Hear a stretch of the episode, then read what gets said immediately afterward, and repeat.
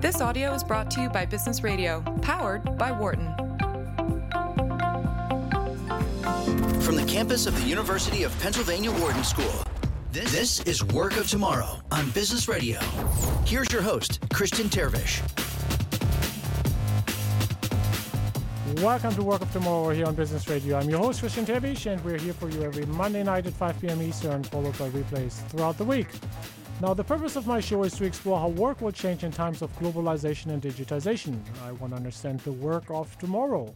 Now, mobility is one of the biggest challenges of the 21st century. More and more car companies have announced that the future is in mobility solutions rather than in simply selling cars. So, the future of mobility might thus be a service and not a product.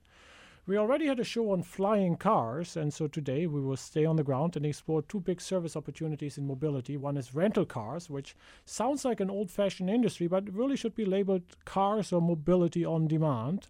And then the other service opportunity is car sharing, tackling the inefficiency of most cars sitting idle in driveways and parking lots. To understand these two topics, I want to welcome uh, my first guest today, uh, Sebastian Birkel, who is the CEO of Sixt Rent a Car USA. Sixt is one of the largest rental car companies in the world, over 4,000 locations. And then in the second car, uh, half of the show, I want to welcome uh, Tom Wang, who is the Chief Product Officer at Turo, a car company that we might call the Airbnb for cars. At this point, welcome, Sebastian.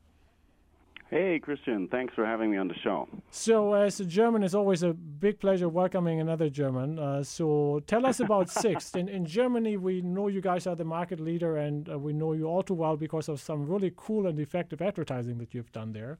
But in the US, uh, there's Hertz, Avis, Enterprise, and others that maybe come to mind first. Tell us about Sixt as a rental car company.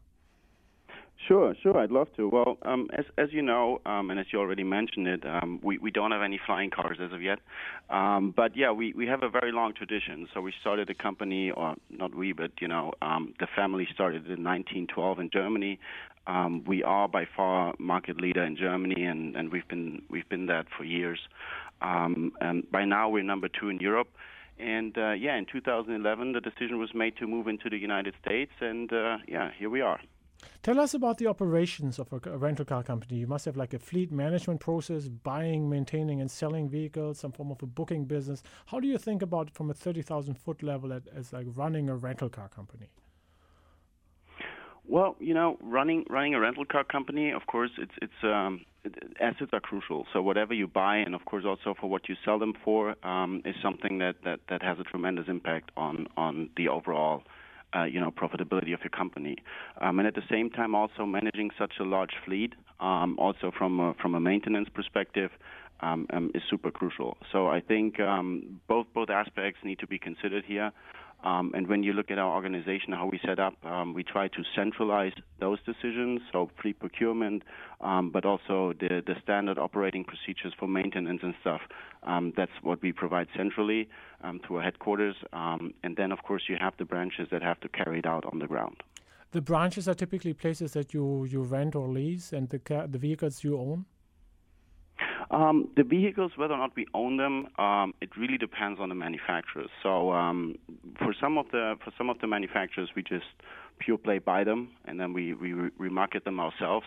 Um, for some other manufacturers, we um, we do have some um, repurchase arrangements, what we call them, or buyback, um, meaning that by the time we buy a car, there's already a price agreed upon at which we're going to sell it back to them. Of course, there's conditions, you know, certain sure. mileage that we that we cannot go over. Um, but yeah, this is this is the second alternative. Um, these cars will mostly still be bought um, from us, uh, meaning that they're still going to be reflected on our balance sheet.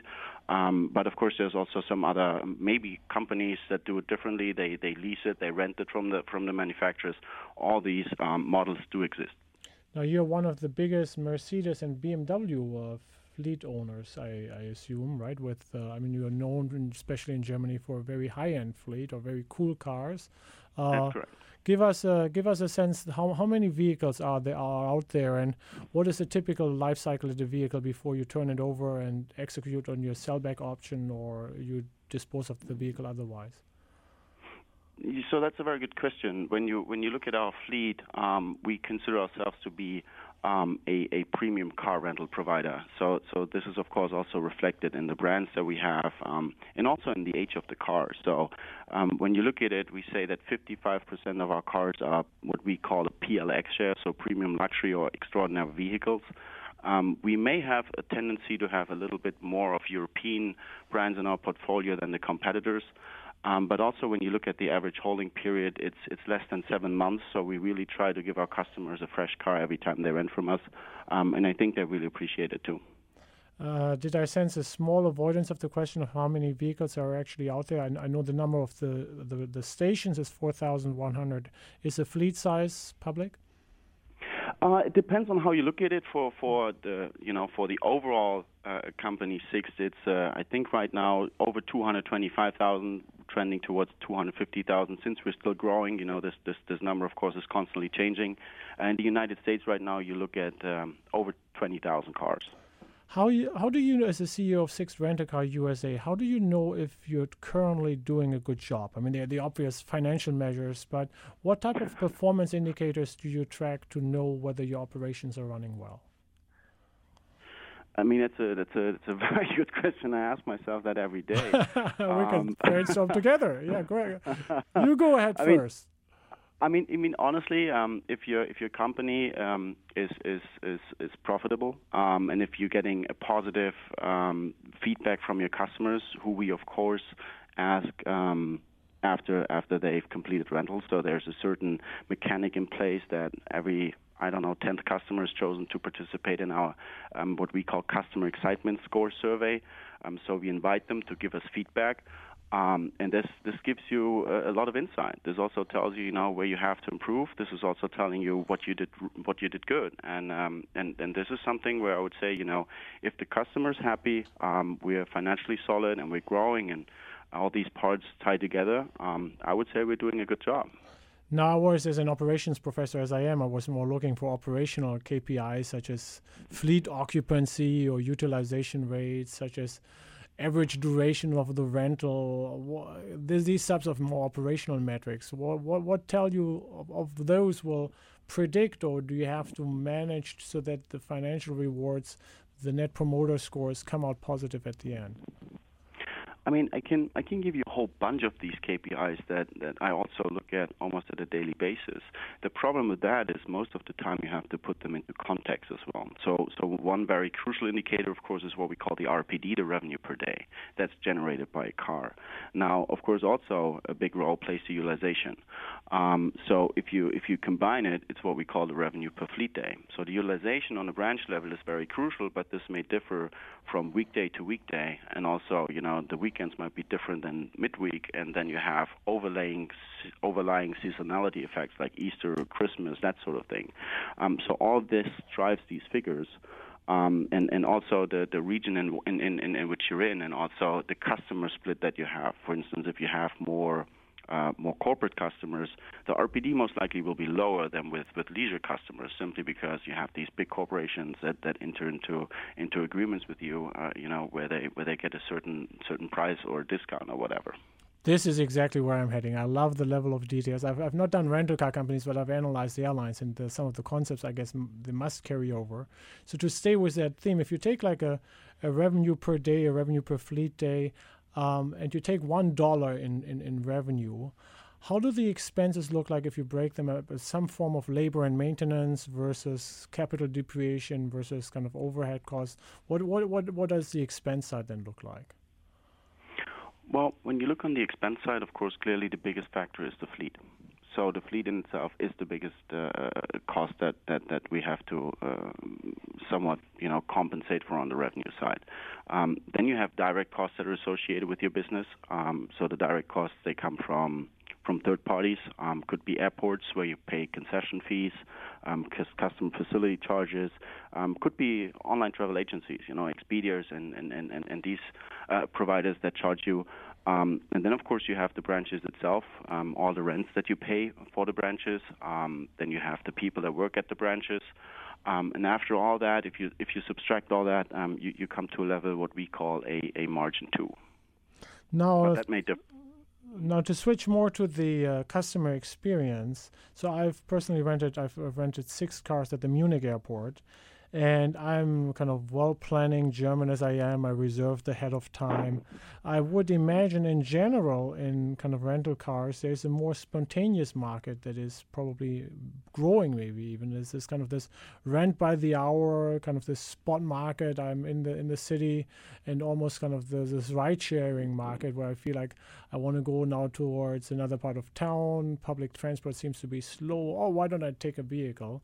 Is is that a market that you are playing in as well, or are you more the traditional market of customer arrives at the airport, needs a car for two days, and returns it?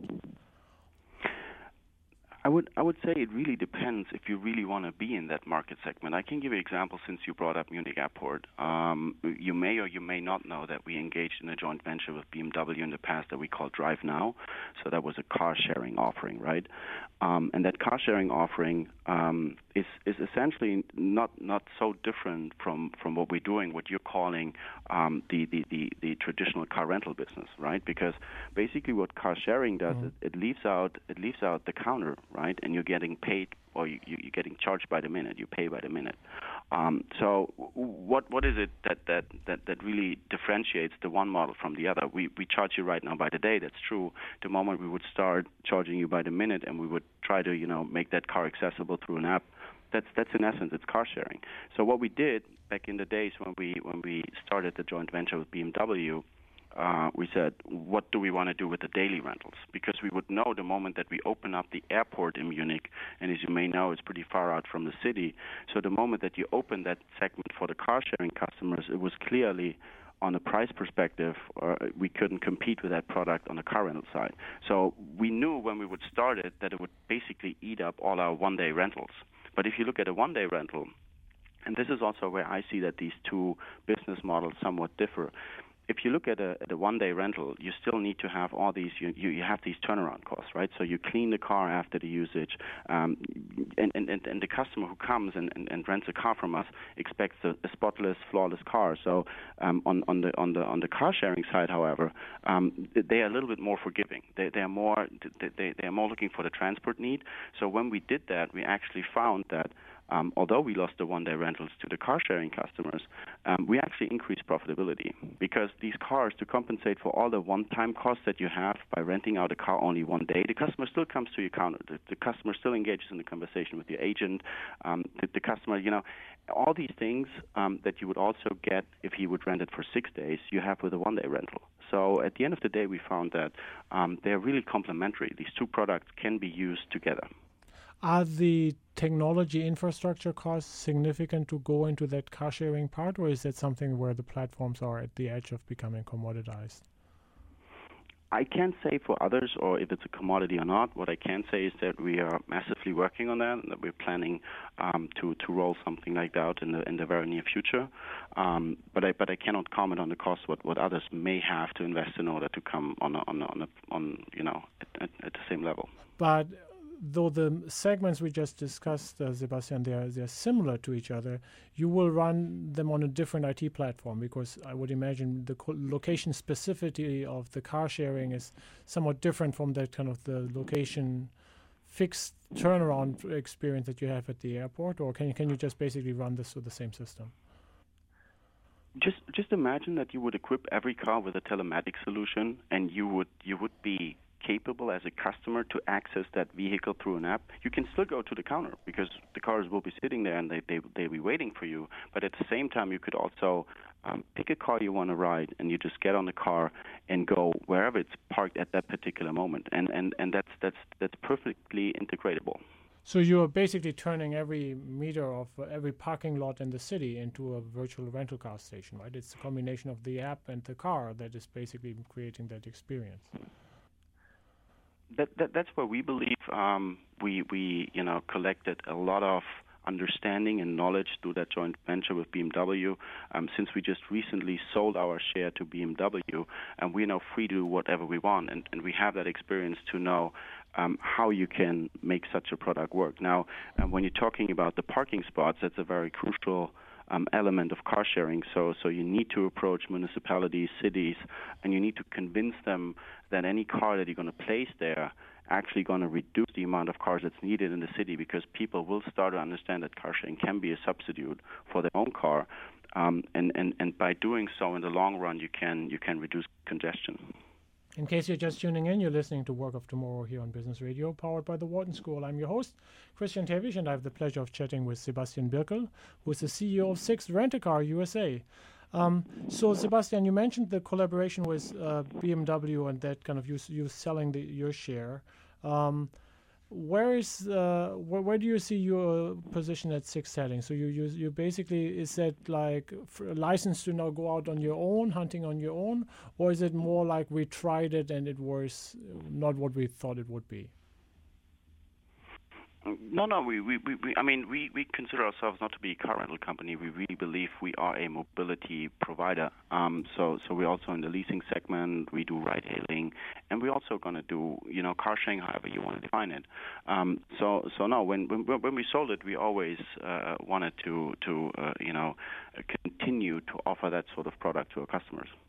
In the complex world of these mobility services, since you are a mobility company, uh, where do the ride-hailing companies come in? Where where do the Uber, Lyft, Didi, blah blah?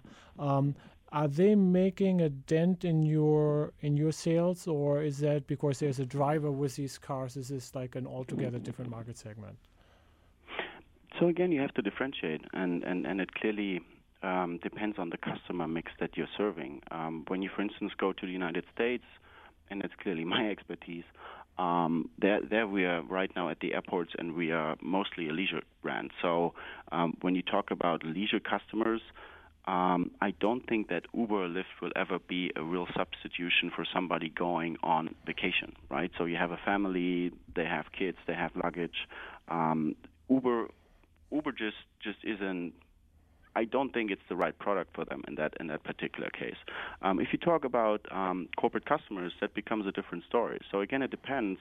Um, what is this person doing? Is he a consultant and is he in the whole week, or is he just you know getting in in the morning and getting out in the afternoon? If, if that's the case, um, and I was referring to that earlier, um, then then then it will be very very difficult to compete with people like Uber or you know other providers like that, simply because you again will incur these turnaround costs, and you need to to you know get the car clean. And one day rentals really um, are difficult to be profitable with.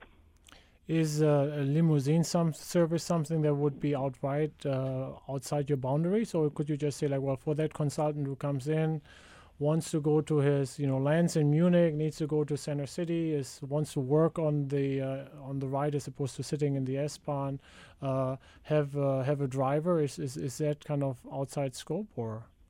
No, we do that. We, do that too. So so the, the service that we offer is called My Driver, um, and and and it's exactly what you say. It's it's chauffeured service. Um, we do also have another branch that's called limousine service. Um, now, this is clearly super upscale. So there you're talking about um, bigger events where you know um, even sometimes they they're in need of 50, 60 S classes, stuff like that. So we also make that work, um, but but that is usually nothing for, for, for the retail customer in itself. Sebastian, uh, you mentioned uh, the the idea of different segments a lot, and kind of market segmentation is, is, is certainly part of, of, of, any good business. Uh, for you personally, when, when you came to the U.S., what surprised you the most when when you personally or when Sixt Rent-A-Car moved over into the U.S. What was the biggest surprise here in this market? Well, difficult question. I, I, I, don't think that, that anything. I mean, one, one, one thing that I really see, in, in particular, being based here in Fort Lauderdale, is that you don't have that um, city center or you have that kind of public transportation um, as you'd be used to from from from Europe, or I, I, would say Germany in my case. So um, I would definitely say that people rely on their car much much stronger and much heavier than than that's the case in Germany. Um, I've been when I was working in Munich, that'd be like 80% coming in, you know, with with some public means of transportation. Um, so over here, it's unthinkable. You know, when when we moved in our new headquarters, you need to have a parking spot for all of your employees. Um, it's just 99% will come by car. Do you see the overall market uh, growing, stable, shrinking, or just diversifying, segmenting more into the different mobility solutions that we talked about earlier on? I mean, for me, again, talking about the United States, um, I, I, clearly have to say that we are still in a very we, we're in growth mode, right? So so we've been growing over the last six years um, and and and we, we're still continuing to do so. So no matter what struggles other may have, we are right now at a at a tiny market share of you know one to two percent, um, and and and we want to change that. So so for us, there's still so much potential in in in the biggest car rental market in the world um, that that right now I, you know, if if you would say how is Uber affecting that, and, and, and again going back to what I just said, that might affect the corporate travelers a little. Um, if you haven't even tapped into that segment yet, it doesn't affect you as much, and I still see a lot of potential for us and opportunities to move into these segments still. So for you, it's an awareness and a share game primarily. Right, right now, yes, yes, and it's and it's also, frankly, since since since you mentioned, you know, that that we have that big mother company in Europe and, and, and we have the financial power. It's really about how can we make that growth work, and that's all about finding the right people, attracting the right talent, you know, and getting them on board. Now, I mentioned in my introduction uh, the German advertising success that you had that certainly helped with awareness. Since you have an awareness challenge here in the U.S., uh, tell maybe our listeners first of how you be one of the things that you are famous for in Germany when it comes to advertising. Oh, I think it's um, it's it's always being a little bit provocative, if you know what I mean. So, so I, I um, know, but our listeners don't. Give give us some of the provocative examples. Oh, uh, a provocative. Okay, so so if you think about, for instance, our Chancellor Angela Merkel. That's the um, one I had in mind. Yes. yeah, yeah. So so so she was very how to say famous for her for a haircut um or the other way around. So people were making making I don't want to say fun of it but but you know it it, it may not have been um the most appealing haircut she ever had. So you know it, it was going through the press. And so so we put out an advertising saying you know if you want to have a new haircut uh, just rent a just rent a convertible from us. And then you saw uh, you know a before and after picture with her you know ones with that haircut and the other side hair's going all crazy because of the cab of, of, of the of the convertible you know so, so this is just one example, um, and, and there's tons of that stuff out there that, that we did in the past, and, and, and, and frankly also, like you said too in the beginning, um, when when I was conducting interviews in, in Germany like years ago when I was still working over there, people would come to me and say, you know, oh, I've I've seen your advertisement and it's so cool, you know, and and, and this is why I applied here, and so this is really something that we need to establish in the United States too. Speaking of the Angela Merkel uh, hair story that you had, uh, I mean, I, I noticed, I cannot resist, but this country is uh, governed by somebody who's always also famous for the, for his hair. Isn't that an opportunity for you? Ah, Chris, you know, the, the problem with that is. Um, I don't want to get you, you into know. trouble, Sebastian. You, you, never, you never know what's going to come out of that, right? So um, uh, let's let's let's leave let's it like leave that. it at that. Um, so what is uh, what is next for rental cars? So we talked about your your, your homework, if you will, in the United States, uh, share and rec- brand recognition. Um, if you fast forward uh, another ten years, if you think about these two segments that we talked about, the leisure traveler, the you know the family with maybe two or three small children landing in Munich, they want to go down to Kitzbühel or somewhere down in the Alps. Um, mm-hmm. and then the other use case being the kind of the McKinsey consultant who lands uh, in Frankfurt has to go out uh, to, to, the banking area and just needs a car maybe for a day or two. Um, how are these two segments going to look different in uh, in five or ten years from now? Well, first and foremost, what, what we're doing right now, and again, I, I, I mostly want to talk about the United States in in, in, in the show. Um, we, we we started um, at all the major airports, right? So from the 30 biggest airports right now, we're in 17, and, and we plan to open during the course of this year a few more. Um, and the idea behind is really to, to, to get a network first, um, and and then um, tapping into the into the corporate segment. Because of course the moment that you approach these people um, they they just don't want to have a car when you know some of their employees land in Detroit or in, in South Florida. They also want to have a car when they get to wherever you know San Francisco or something. So um, what we're doing right now is you know we're creating that network um, and, and and after that um, I, I truly believe that we can also start working on the corporate side. Um, so if you're if you're talking about the mix of that um, in, in, in more mature markets where we are present, we see a more or less like 50-50 mix between leisure and corporate, and I think that's also a very healthy uh, combination because from the metrics that I was referring to earlier, um, think about it. The, the, the, the, guys on corporate travel, they usually use the car midweek. Um, and, and, and if you have a very leisure centric organization like I do right now, um, you're going to have, or you're going to run out of cars over the weekend because most people just arrive on the weekend. Um, they not all take it for a whole week. Um, so, you know, you, you're running out of cars over the weekends. Um, whereas opposed, usually car rental companies will tell you that they have an availability problem more like midweek or, or a trough of, of you know available cars in, in midweek. Says Sebastian Birkel, the CEO of Sixt Rent-A-Car USA. Thank you, Sebastian. Christian, thank you very much for having me on the show. We need to take a short break now. When I come back, I will talk uh, with our second guest today, uh, Tom Wang, who is the Chief Product Officer at Turo, a company that we might call the Airbnb for cars. You're listening to Work of Tomorrow here on Business Radio. I'm Christian Terwiesch. Stay tuned. For more guest interviews, check out our Wharton Business Radio Highlights podcast on iTunes and Google Play.